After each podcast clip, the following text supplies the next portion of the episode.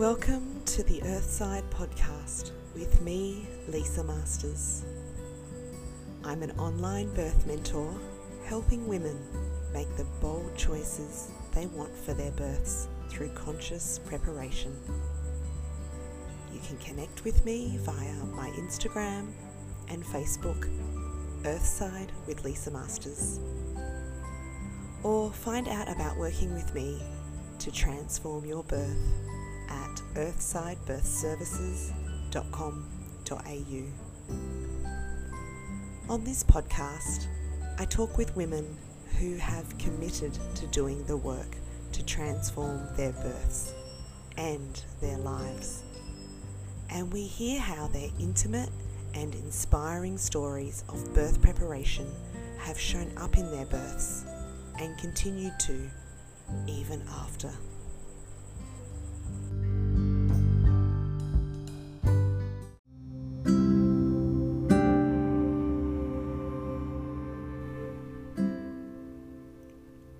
Today's podcast, I talk with Gemma Coote.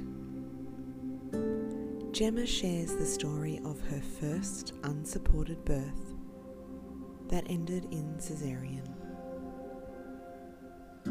She delves into her feelings of isolation during the following years and tells how she found healing during the preparation for her next birth. Gemma talks about how her healing led her to take back her power and make the system work for her. So her pregnancy and her next birth were on her own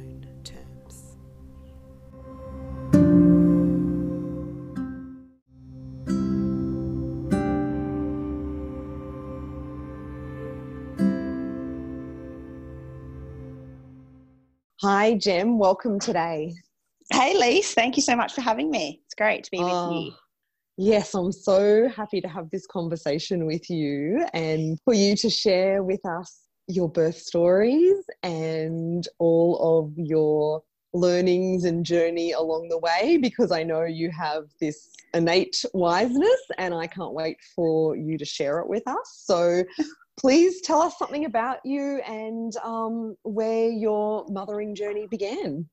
Okay. Well, something about me probably would be that. Um, oh gosh, where would you start? Um, I think Boom. me- yeah. Woo. I think for me, something that is paramount to me is in this space and in any space really is value for connection. And that's something that I will always um, kind of draw on. So that's something that is a big part of me. It's intrinsic. I've made it a huge part of my life and out working that with others. I am a youth worker and a qualified social worker, and I've, I've had the privilege and honour of um, journeying with people for the last 15 or so years. And my birth journey started with my first son, who's now uh, seven. Um, I was 27 or 28 years old at the time.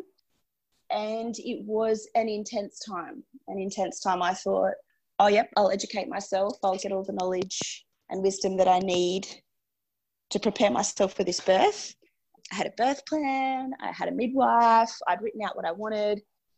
Unfortunately for me on reflection, there was no way of me actually like providing some application for that. And no one's kind of sat with me and talked me through certain processes that may or may not happen and what that would look like.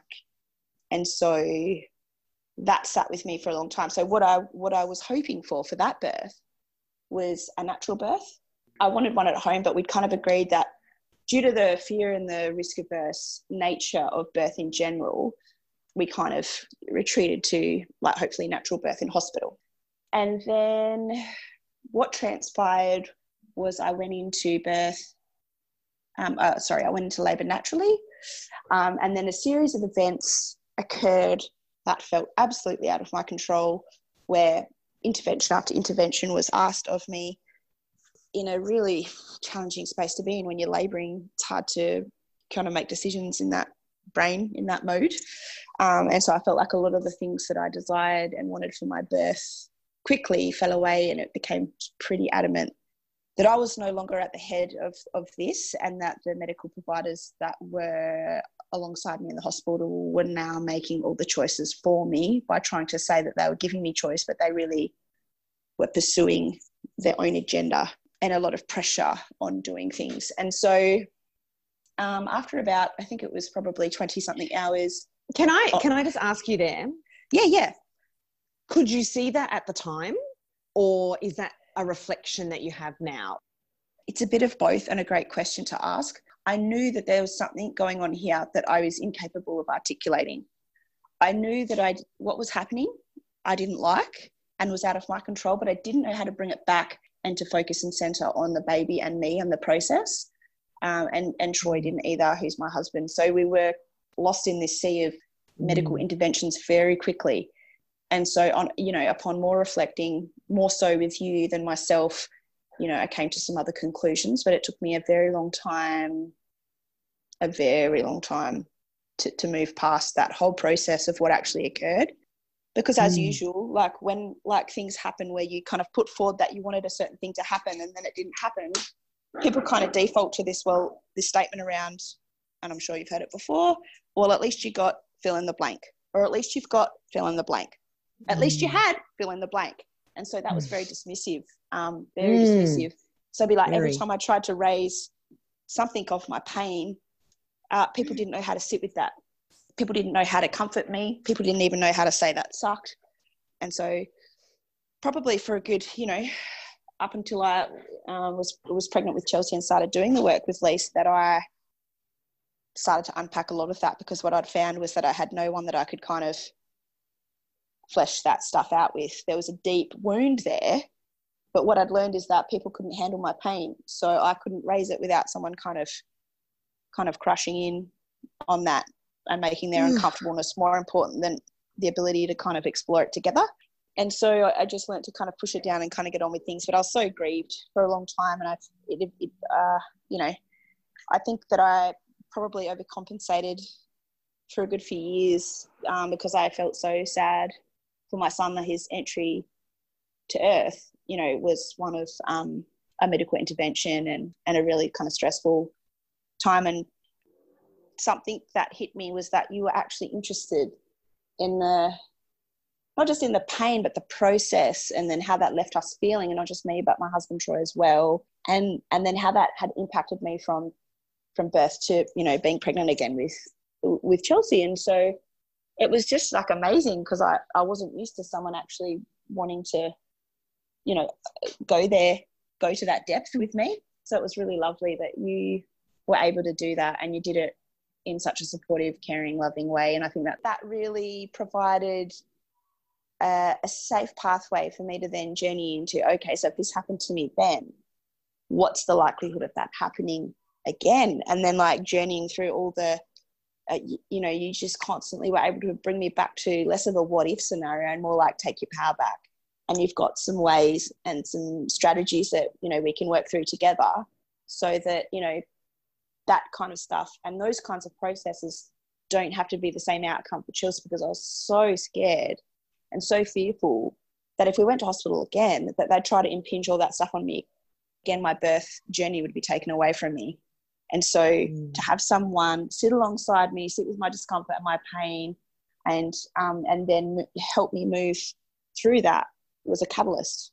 I don't think my birth would have been what it was, what it would have been if I wasn't able to move through you know that pain from from will's birth so that was super mm. important and super significant to me and then moving through to having chels i was so adamant that i didn't want what happened happened before that i was really really open to just being like a you know big sponge and sucking up everything that i could and then kind of taking ownership over my own learning and applying what lisa and i were talking about so that it wasn't just something that was spoken about in a space that stayed static but it was something that I could actually get tangible traction on and then move it into other spaces in my life so that I was being held accountable by my own strategies that, that Lisa and I were implementing. So that really geared me for releasing again a lot of those unmet needs that I'd had in Will's birth to then acknowledging a whole new sphere of like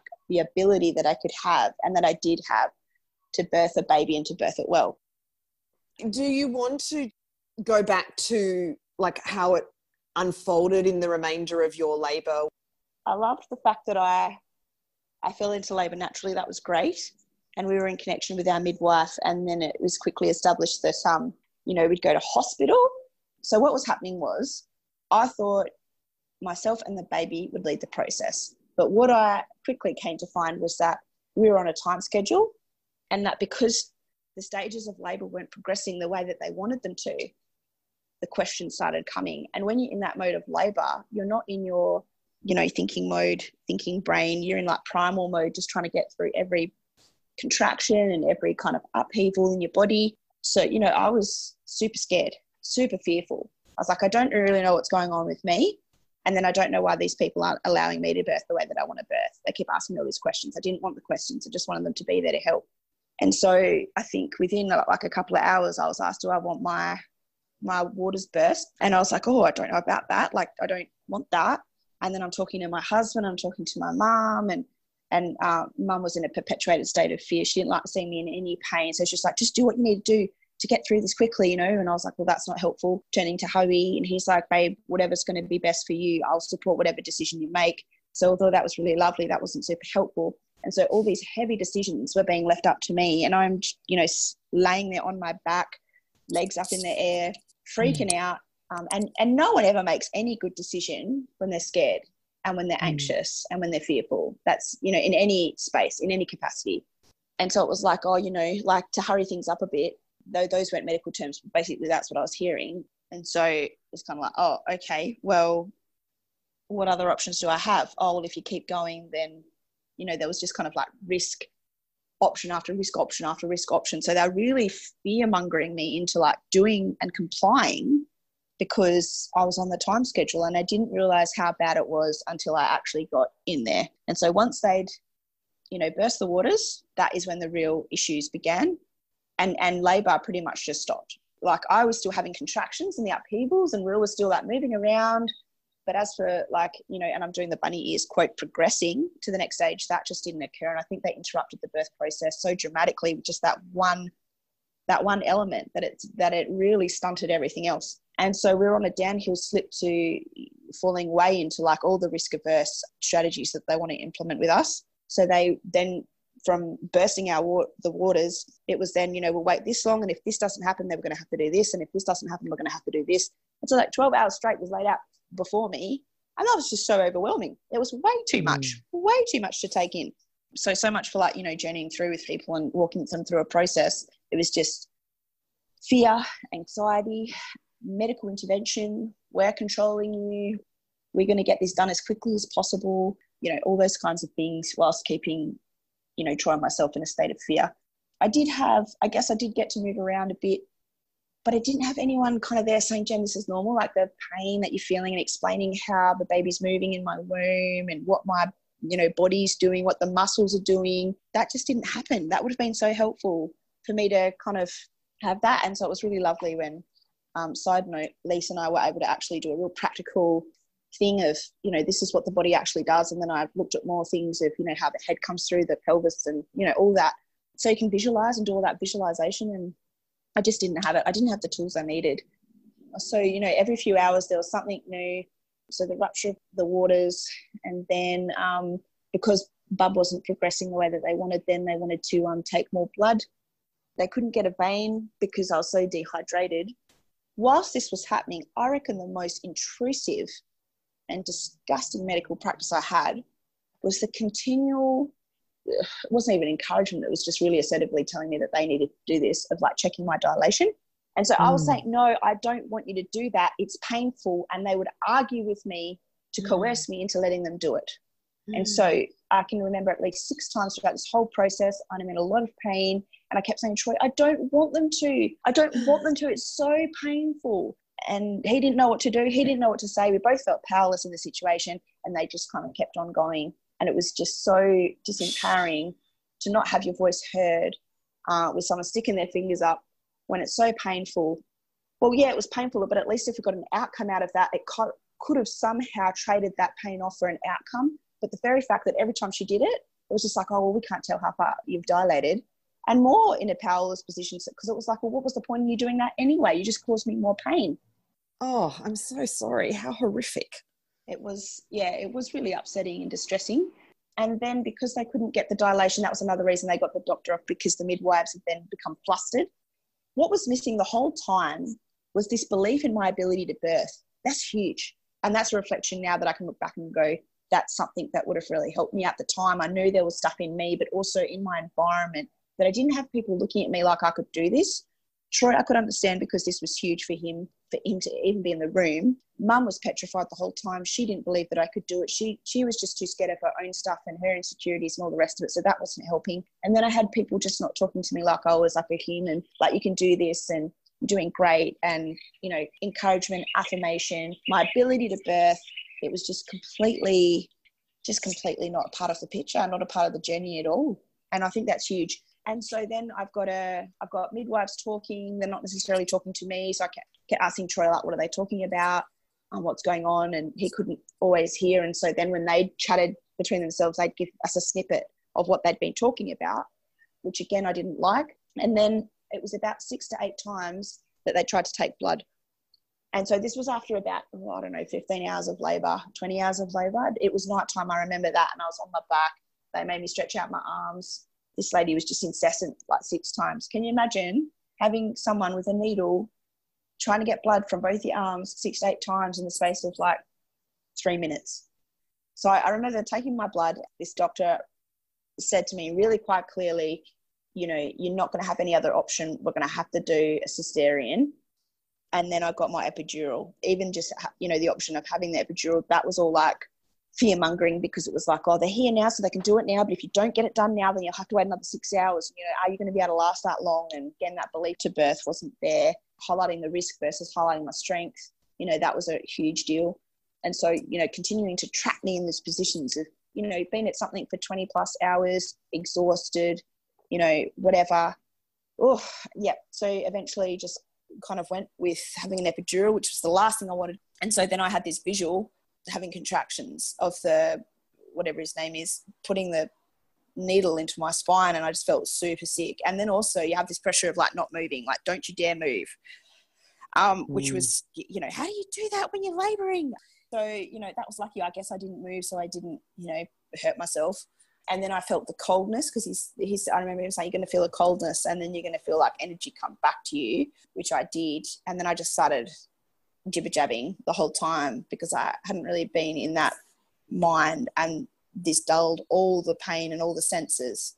Then, very quickly, people moved very quickly to explaining a lot of complex things to me about having a cesarean very quickly because they were worried I was at risk. And then, yeah, there was this just flurry of staff coming into our room, prepping me for surgery, asking me if I had any questions. I feel like every other five minutes, people were asking me if I had any questions. Well, I was like, well, it was too late by then because they'd already decided that this was what was going to happen to me.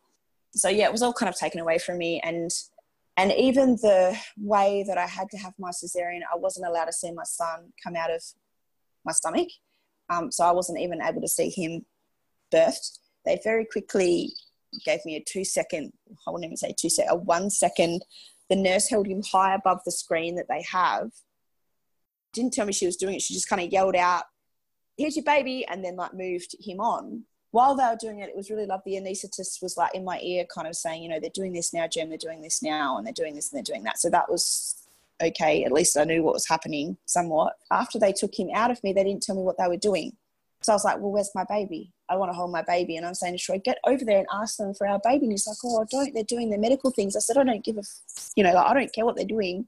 I want to see our baby. And so he didn't even know he could move into that space because he still felt like that was their space, even though they were holding our baby. So I think he felt really disempowered because he didn't know where he stood with where his rights were.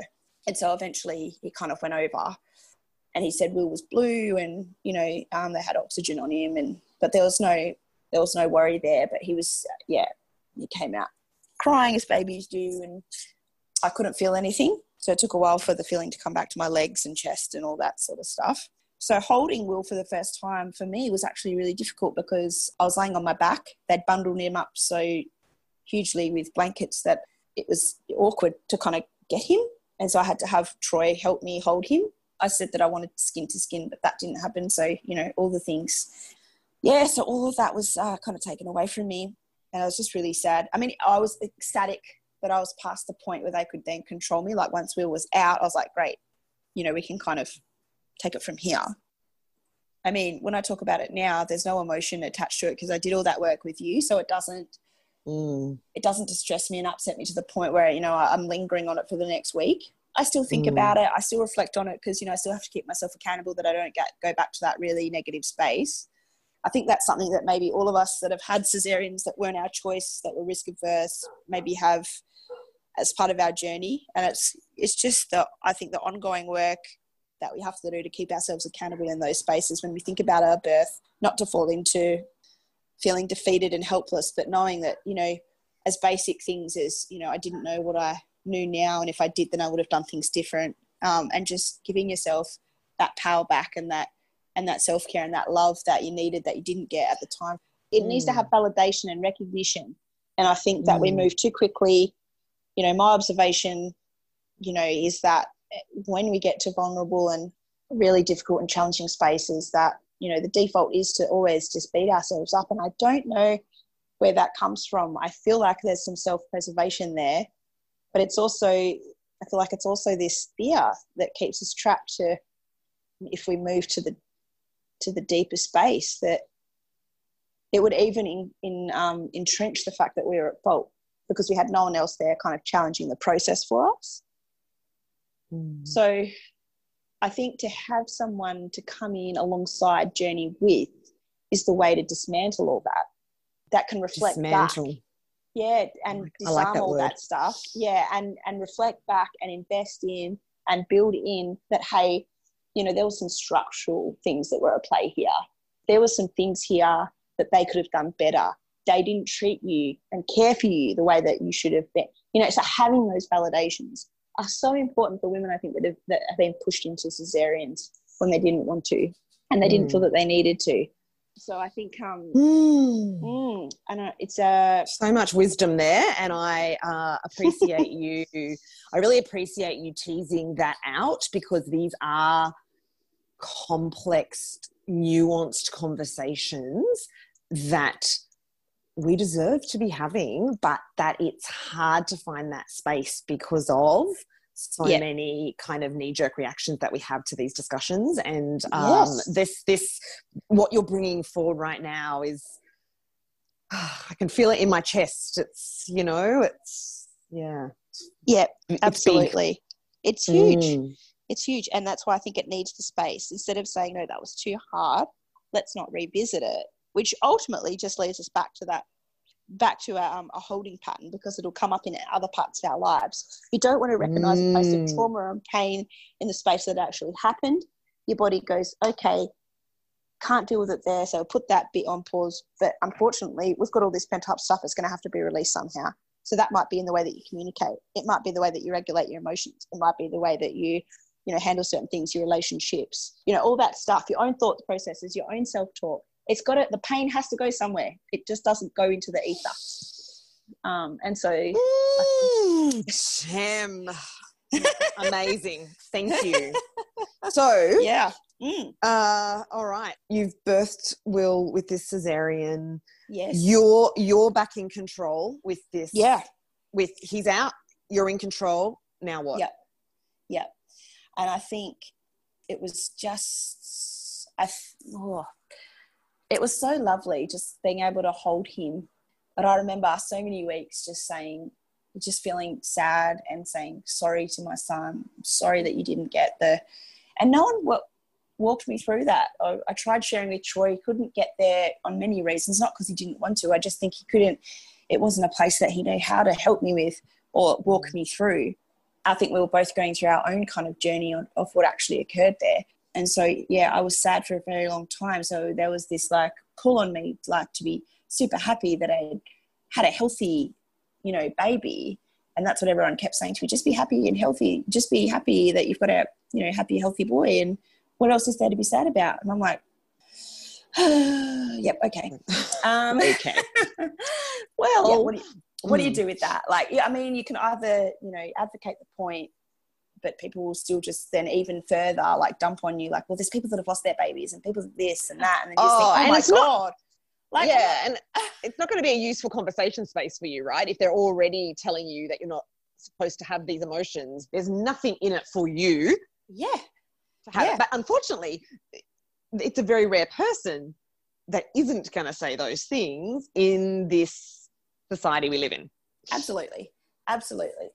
And so i think yeah the journey i think i we just built connection slowly the best way i knew how and he was able to just bless me so much with his personality and mm. um, his smiles and uh, we connected and connected and as i focused and invested more time in connecting with him from like that zero to four age which was so beautiful i found the ability to somehow release slowly some of the pain that i might have inflicted on him um, and myself. Mm. Um, it was the beginning of a, a very slow journey, um, and I think that, that that's kind of how I that how I dealt with it. I had to compartmentalize a lot of it because I had no one that could sit with me. Like I said, there was no one I could turn to that could sit with me with the discomfort because people just keep defaulting back to this. At least you've got fill in the blank, and so mm.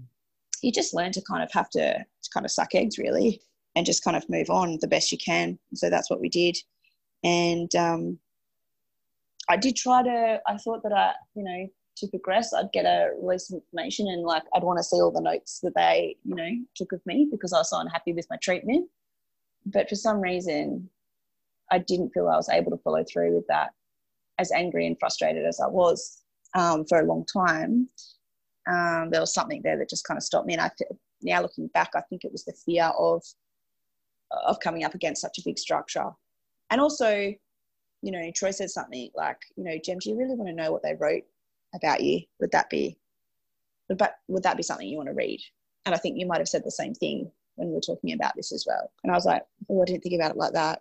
Do you really think if that's how your birth went, that any follow up with them is going to give you are they suddenly going to turn into these comforting people who give you what you need, not being provided with what you needed to make decisions, suddenly are we going to go back after the fact and then suddenly these people are going to turn on a dime to be these other people that are going to provide what you need? I think what we do is we, when it goes really, really wrong, we want closure. Mm. And whatever that looks like, we crave it and we want, we desperately grasp at straws in the hope that someone can say, yeah, what was done wasn't right, or, you know, this is the justification as to why this mm-hmm. happened. And you don't have anything else in your mind set apart from those kind of two ultimatums. Um, I, I think that I didn't even think about all the other things that we've talked about, you know, that they weren't there for me. So why would they be there for me in that space? You know, how could they be supportive in walking me through what actually happened when they couldn't do when it was actually happening? You know, that doesn't cross your mind. I think you're just so you become so desperate for is it approval is it um, acknowledgement is it validation is it recognition is it closure uh, what is it uh, is it a, you know it's all those things really and mm. so i mm. think in the end i just let it lapse and then at some point during my pregnancy with chels i did have access to those notes because they liaised with the bunbury regional hospital and i was able to see what they wrote about me. Um, but because I'd done the work, it was like, ah, that's disappointing and it was a little aggravating. But if I'd read those back then, when I'd had, oh, that would have been so, you know, heart, soul destroying. Because mm. just words like failure to progress and, you know, all these medical terms that they think are okay and normal and standardized, they're actually quite damaging because they imply, really, at the end of the day, that you weren't good enough couldn't get the job done, so we had to step in and do it for you. You know, it's like it's that mm. it's, it's as simple as they see it. You know, you couldn't get there, you couldn't do it, so we had to step in. It was our duty to step in. You were unable to blah blah blah blah blah in the medical terms, whatever they want to use and whatever risk that they want to use to justify that. So we were compelled to implement these these um, strategies to get your birth. So I think that system is a broken system, like we've talked about. And well, these days I like to say I think it works how it works. Well, it really does. And I, but I, what I like is that the more that, that you're able to, and birth mentors like you, Lisa, are able to journey with women, the more that they have the capacity to not only believe in themselves, but push away the structural systems that that come to, you know, take away our choices and our freedom in the name of risk and what's best for us, what they think is best for us, and take that power back and go, no, you will no longer actually dictate that to me. I will dictate to you what is going to be best for me and my baby and my family. And that's what I did through Chelsea's um, pregnancy, which was so great.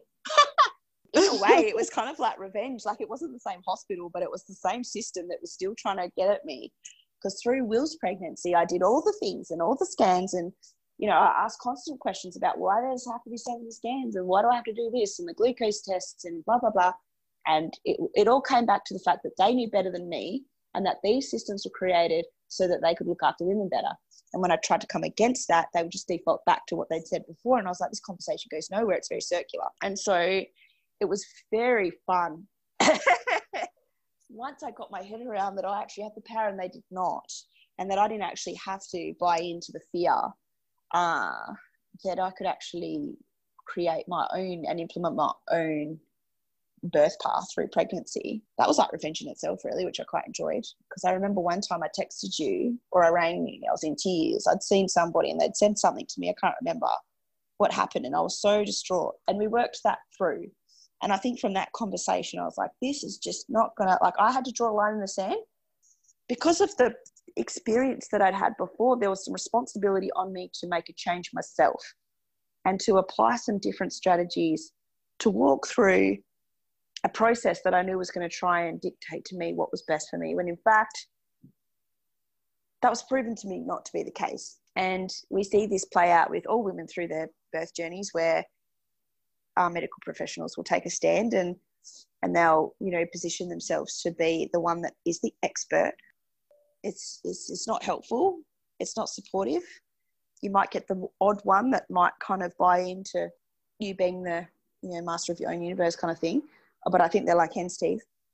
Mm. And so I really quite enjoyed going on the journey, um, discovering that I was actually capable. I did actually have the ability. And I think for me, going to that space was huge because I didn't think I had the ability because they told me that I didn't. The documentation and the discharge forms told me that I couldn't. My mum stood there over me and told me that I, I couldn't do it and just to hurry up and get it done so it was as less painful as possible and so I felt like I had so many people telling me I could, and I'm that kind of I'm that kind of woman that tells me, oh, well, if you you know if you tell me I can't, I'm going to prove you that I can. And so there's a lot of that as well. And I found a lot of strength in um, in the resources that you gave me in the books that I was reading, and really giving myself such a better ed- education, knowing the questions that I needed to ask, working them through with you, going to those spaces of what if and the fear spaces, working them through again and again and again some of them were on repeat until I really got a good sense of how I was going to sit with this in my mind. And so then when it came to it, I felt more prepared than what I did with Will. You know, just practicing, I think pr- practicing visualizations, and I think the self talk has to change because in the self talk, that also changes the the thought patterns and the thought cycles that you might have had before. Oh, I just noticed once you stepped into very clearly the space that said, ah, I, I do actually know best for myself. I do actually care the most about this baby than anybody else. You were like a force to be reckoned with. It wasn't a space that said, I reject all offers of your care. No, it, it wasn't, wasn't that. It wasn't, I'll take all offers of your care. It was which offers suit me, which offers yep.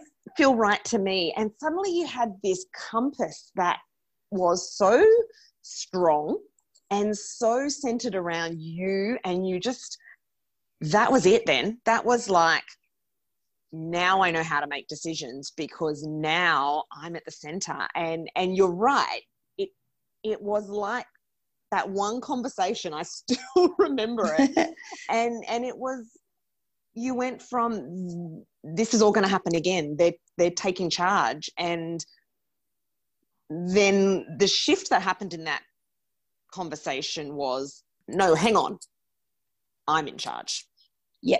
Yeah. And and it never and it never wavered. It was like that pivotal. That was pivotal because It you wanted it to be. You wanted to be in charge, but you didn't. You weren't in the space. And then you just were like, you know what? I'm either going to do it or I'm going to live the same story. And I'm not living the same story, so I'm going to be doing it. And then you were. And then it was. It was almost as simple and as hard as that in that It moment. really- Uh, yeah, yeah. absolutely. Bang on. Yeah, absolutely. And I think having you there to like realign me at times where I felt like I was faltering. And then I remember after that, those texts where I was damaged by some of the conversation and then moving forward, then I could laugh at these people that were trying to tell me what they knew was best for me because I knew that it was all based on risk and it was um, generalizations and it wasn't individual care. It was it was based on worst case scenarios and i thought you don't know me you don't know my story. Um, and and the support wasn't there and the more that they tried to force me into their box the more that i resisted. And i really loved how you kept you kept it really real by saying you know what are you going to do with the options that you're presented with? Because i'll just keep presenting more and more options. What are you going to do?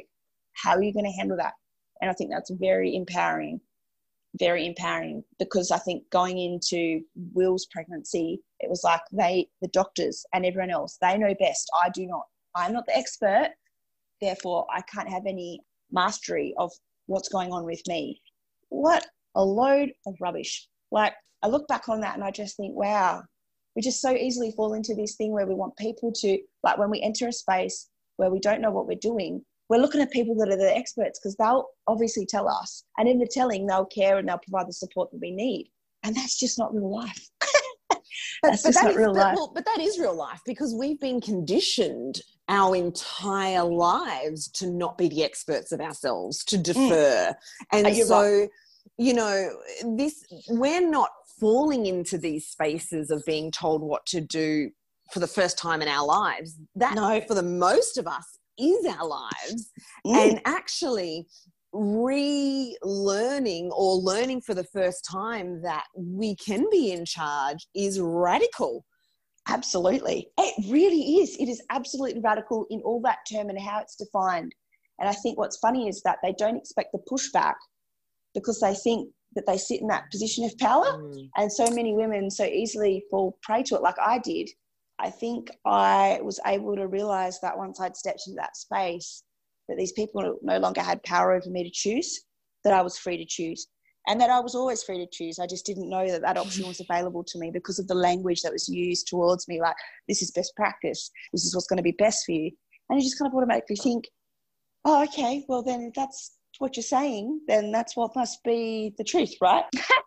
because there's this assumption that um, healthcare providers, you know, will you know provide some level of care and concern and support for you, which I think on a level is true. I Mm. just don't think that they know any better, uh, and then it's all through their their language. So I think once I stepped into that space um, and then owned it, it just gave me such a sense of purpose as well that I could I could again be in a in a zone where I was moving towards the birth that I was hoping for with Will, but now that I had this opportunity again, I was actually had the strategies and tools to address the communication interactions I was having with the, the medical staff that I'd fallen down before with. That um I knew different now, and that I could I could absolutely have more control over those interactions and and also to be prepared that they're going to argue, they're going to defend their position, they're going to justify their position. So what was I going to do when they did that? I think that was really powerful, not just kind of busting in there and being like guns blazing, but you know, they didn't. They, there could be some humility and some genuineness in the way that I responded to these people. I didn't have to. I didn't have to act out of hurt and defensiveness Mm. because then then that would be you know linking back to although justified how I was with Will, but but just being able to be mindful and be present in my moment with my baby and how it was going to roll and that these people were going to have some level of interaction but i was going to be in control of the level of interaction that they were actually going to have with me. Being at the center like that it's it's a whole different story isn't it? And people react differently too i think. Absolutely. And i think it also takes the sh- like it, it, it takes the shame off from your previous decisions. I think there's a level of that as well. Mm, because you're no so longer hard. walking in that Mm. in that um, previous space. You're able to maneuver and navigate in a way that is best for you and baby because you're operating from a completely different space now that yeah you there's almost this forgiveness of self yes whilst empowering yourself it's odd but it, it kind of like works in parallel yeah um, yeah, I see yeah. it too. I see it. Yeah. I see it a lot in that journey of healing, and you know, and it's something that I saw in myself too. Yeah, I think it's important to be able to let the shame go, like to to put it down, mm. To no long to no longer let it arm you and be part of your armor, but to but to allow yourself the space that you didn't know what you knew now back then, and that's mm-hmm. okay. Yeah, and that's okay. okay. And I'm going to forgive myself for the things yes. that I didn't know. I'm going to so treat those parts of myself that were wounded by other people, but also by my own um, inability to believe in myself, and however that looked and however that outworked itself. And now moving forward, how is that? You know, what am I going to do? And how am I going to interact with these people that are going to tell me they think that they know what's best with all the work that I've done to manage the Amazing. previous trauma that happened? And I think once you've made a bit of sense of that, you just it's a step by step process. I don't I've never thought that going to these vulnerable spaces with people, birth or not, um, is there's no quick way to jump to the top of the mountain. Mm-hmm. You need to be able to trudge through each each level, um, and each level has its own challenges and strengths and um, highlights and focus areas, and just staying in that state of reflection so that you can move yourself forward in each space rather than feeling like you're dragged back by your by your shame and your disappointment and your grief.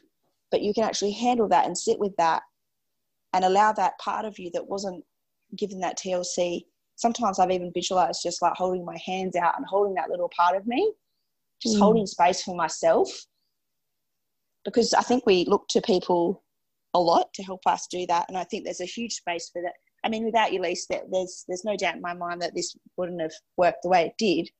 But when you gave me certain tools, I was able to then run myself with um, yes, doing some of that work for myself. So is that like part of your work is empowering women to be able to hold space for ourselves? And I really realized this in the end. I think it was the last month. I finally put up posters in the mm. lounge room because that's where I was spending a lot of my time with just empowering statements that I could look at. I had them on my phone. I had them in the lounge room, and it was just like it was all it all came together. It all kind of all the loose ends that I thought would never come together came together, and it played out in a way as such that the body just knows. And you know, I never wanted to go to hospital with Chelsea. That was something again that we did because I think there was some fear potentially on Troy's part that things might not go. You know, like that what if space.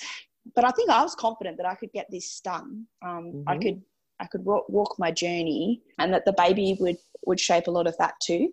Uh, and so also giving the baby space, I think as well, I, I didn't really know how to connect with Will in the womb. And I think with the work I did with you, I was able to feel like I connected with Chelsea in the womb.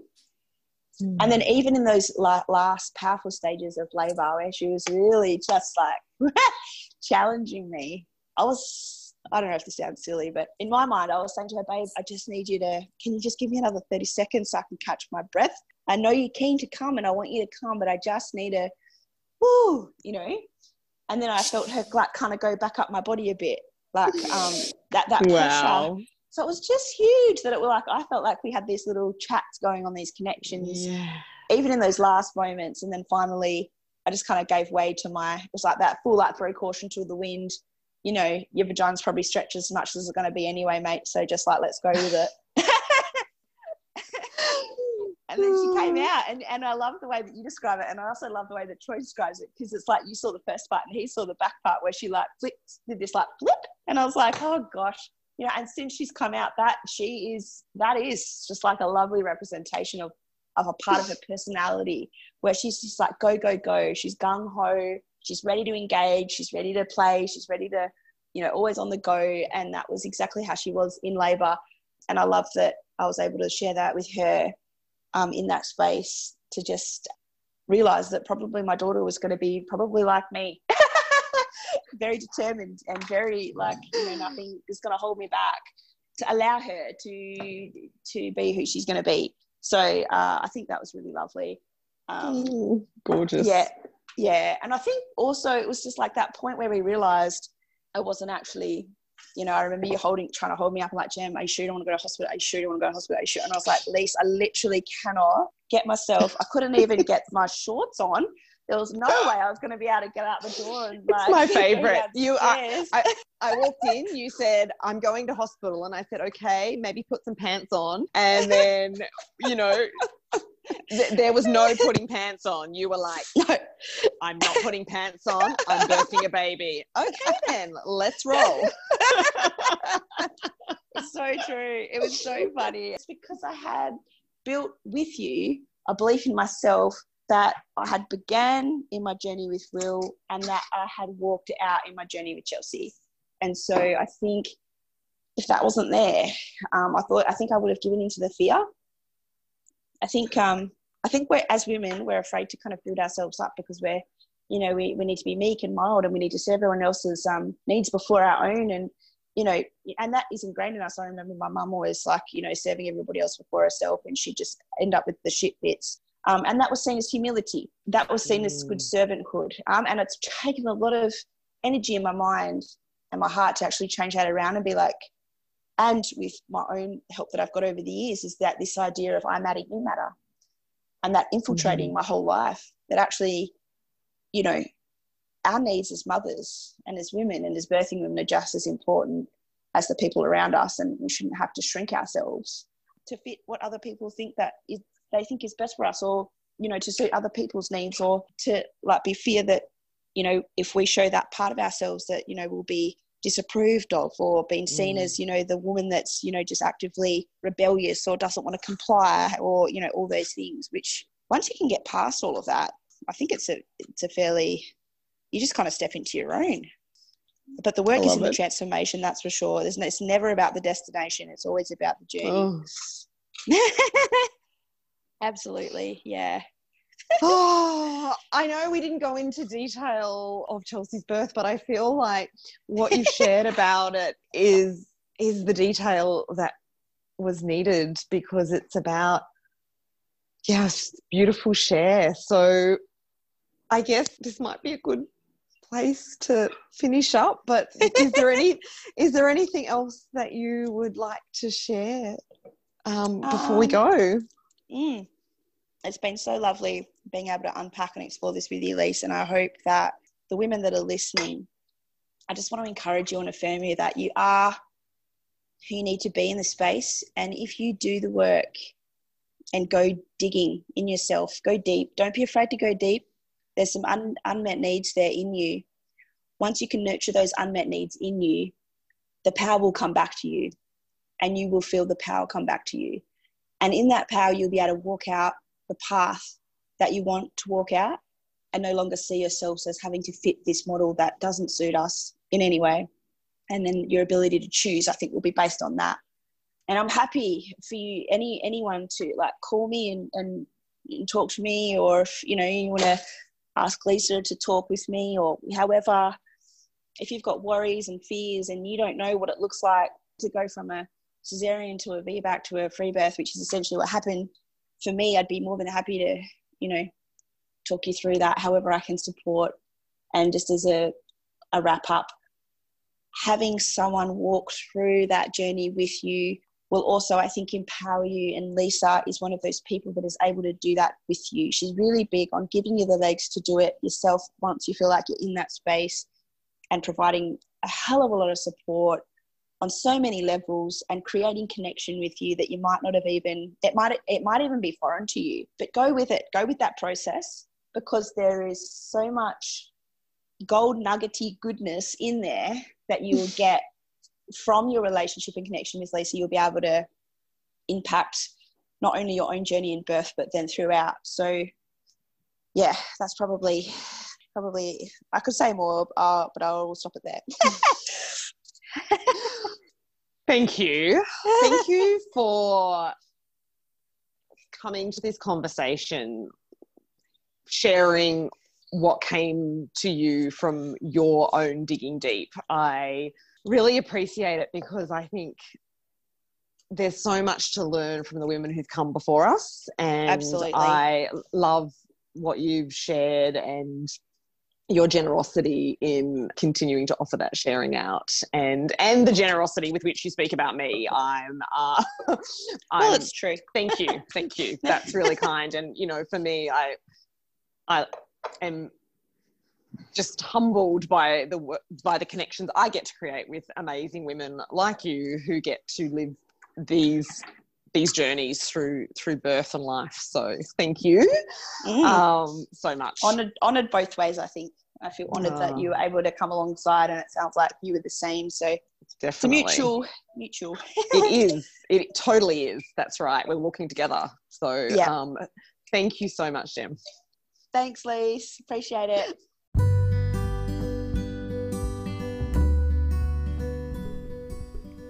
Thank you for listening. I'm so happy you could join us. If you would like to know more about how to transform your birth, you can connect with me via my Instagram, Earthside with Lisa Masters. I'd love to hear from you. And if you enjoyed this episode, please share it in your stories and tag me. That's all for now. Until next time.